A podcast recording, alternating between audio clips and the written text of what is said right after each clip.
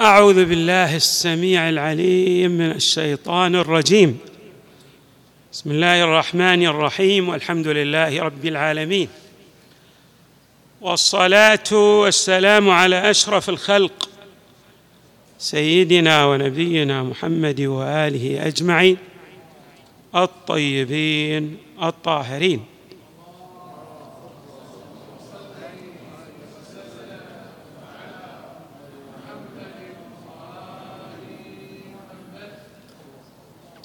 قال الله تعالى في القرآن الكريم آمن الرسول بما أنزل إليه من ربه والمؤمنون.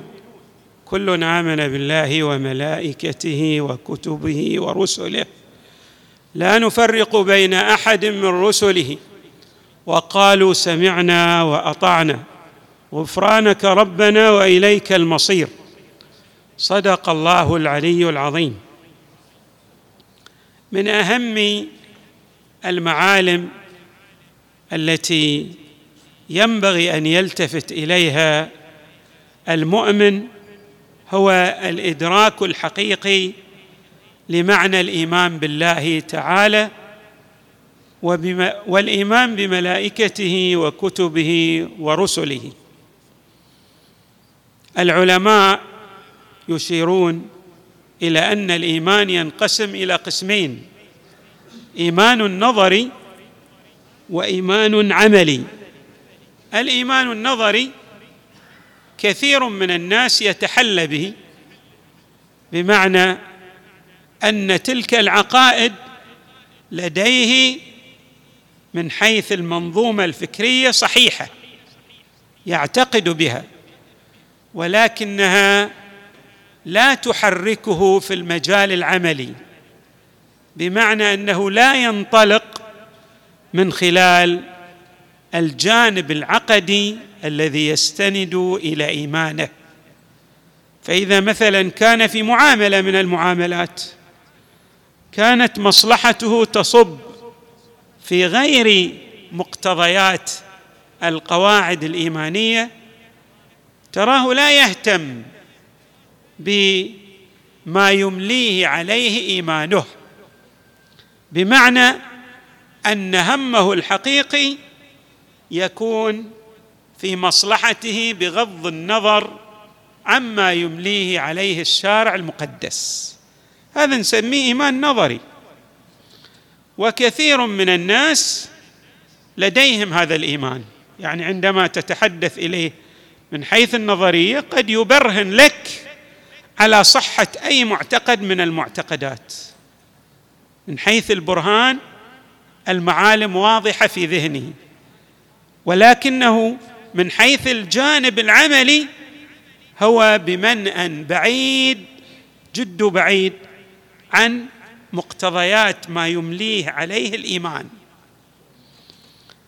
النبي صلى الله عليه وآله والأئمة من أهل البيت اوضحوا لنا المعاني الحقيقية للإيمان.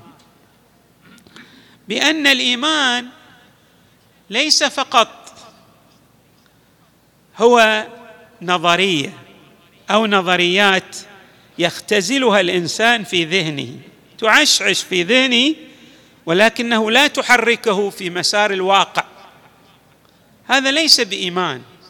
الإيمان الحقيقي هو الإيمان العملي الذي يجعل الإنسان يلتزم بمقتضيات ذلك الإيمان. هذا هو الإيمان الحقيقي. ولهذا تجدون طائفة من آية القرآن الكريم تركز على هذا الإيمان العملي أو تقرن الإيمان بالعمل والعمل بالإيمان. مثل سورة العصر مثلا. وآيات أخرى في سور متعددة تركز على الجانب العملي الذي يقترن بالإيمان اقترانا وثيقا ليس معنى ذلك أن الإنسان لا يذنب لا يخطئ. إنسان معرض للخطأ ولكن المسار العام للشخصية المؤمنة أن يرجح مقتضيات ايمان حتى إذا زل به الطريق أيضا يرجع إلى إيمانه يستغفر الله ينيب يتوب إلى الله والله تبارك وتعالى يقبل التوبة من عباده. المسار العام أو الأعم الأغلب هو أن انطلاق المؤمن من خلال ما يدعوه إليه إيمانه. الإمام الصادق عليه السلام ركز على هذه الجنبة في طائفة من الأحاديث التي رويت عنه عليه السلام. والبقية من أئمة أهل البيت عليهم السلام أيضا يعني ركزوا على هذه الجنبة ولكن بهذه المناسبة التي تمر علينا نحب أن نذكر هذا الدرس عن إمامنا الصادق عليه السلام.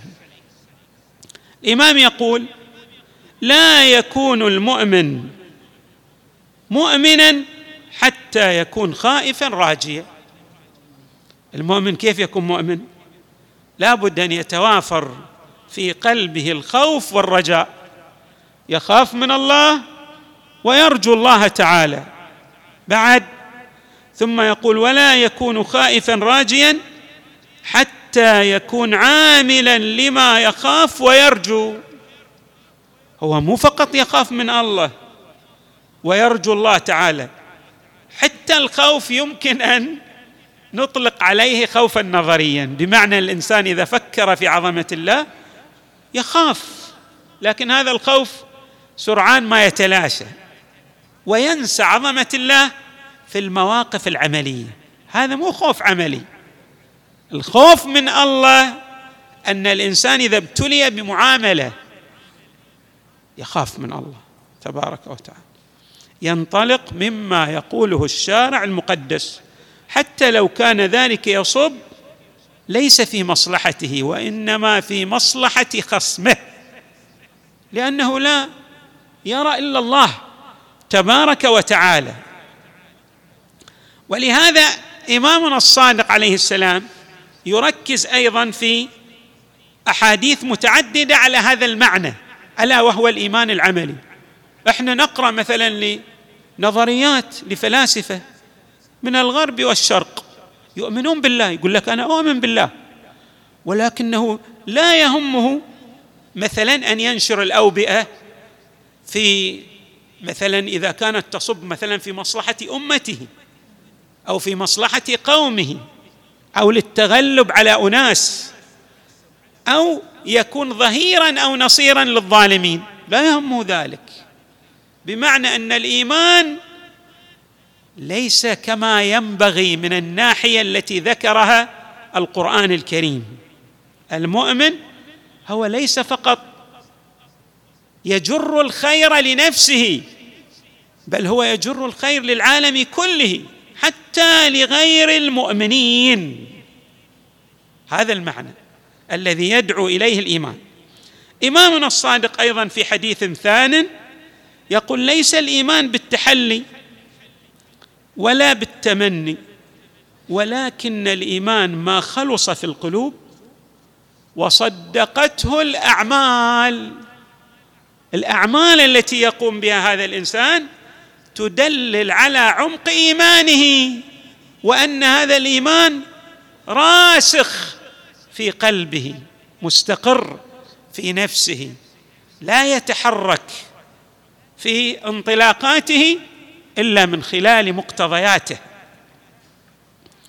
أيضا الإمام عليه السلام يؤكد على هذا المعنى فيقول الإيمان إقرار وعمل ونية.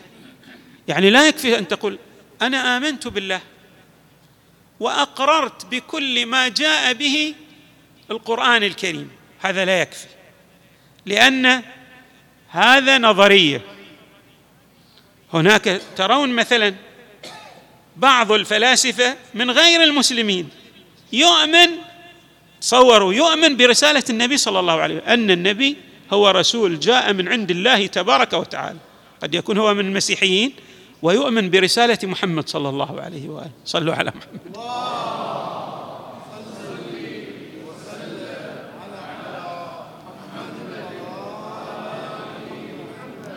لكن يا ترى ما قيمة هذا الإيمان؟ هذا الإيمان لا يدعوه إلى ما ينبغي أن يعمل به من الناحية العملية. لهذا الإمام الصادق عليه السلام يؤكد على هذا المعنى فيقول الإيمان إقرار وعمل لا بد أن يقترن ذلك الإقرار بالعمل. والنية القلبية ترى يذعن. ثم يقول نعم هناك إسلام اللي بالاصطلاح الحديث يشكل الهوية فقط.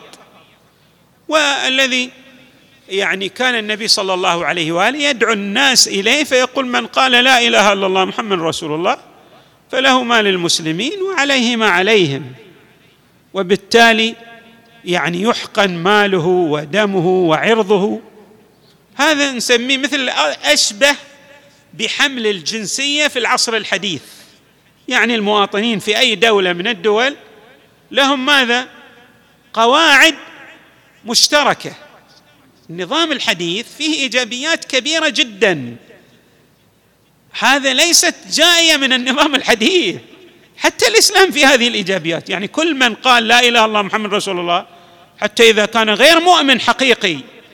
ولذلك النبي كيف تعامل مع المنافقين؟ الذين تحدث عنهم القرآن بنحو صريح. تعامل معهم بمقتضيات الإسلام الظاهري. ما فتش ما فتش عن قلوبهم. يعني كل من قال لا إله إلا الله محمد رسول الله تعامل معه. بالشكل الطبيعي أشبه كما قلنا بقانون الجنسية والمواطنة في العصر الحديث. الإمام الصادق أيضا يشرح هذا المعنى. يقول ينبغي الا نكون من الناس الذين يعني هو فقط مسلم في الظاهر ولكنه لا ينطلق في مقام التعامل الخارجي من خلال مقتضيات إيمانه بالله تبارك وتعالى وبملائكته وكتبه ورسله وباليوم الآخر.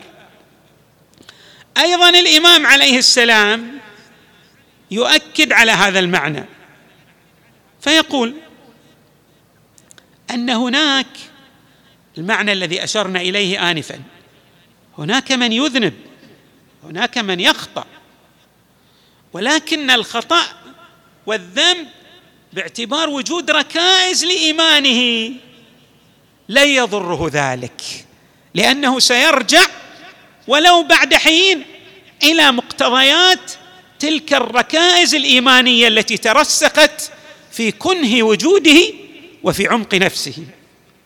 انظروا إلى هذا الحديث.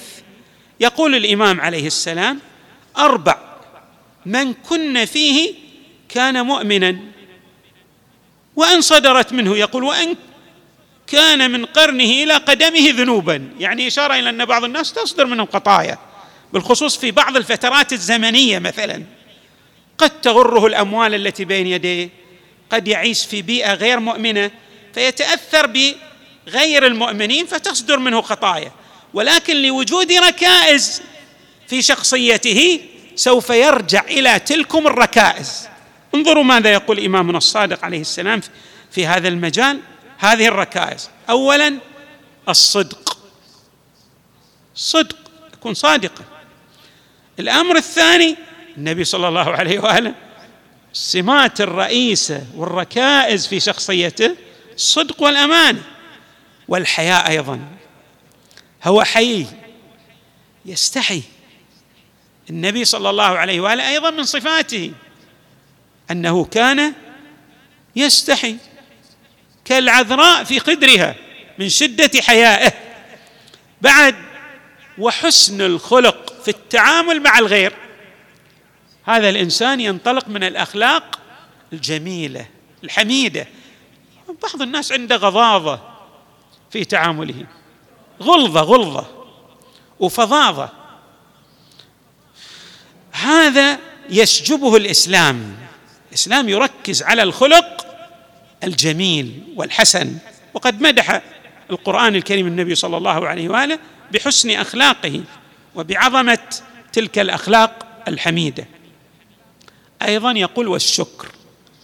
وهنا الشكر لا يراد به فقط الشكر لله تبارك وتعالى وإنما أيضا الشكر للناس.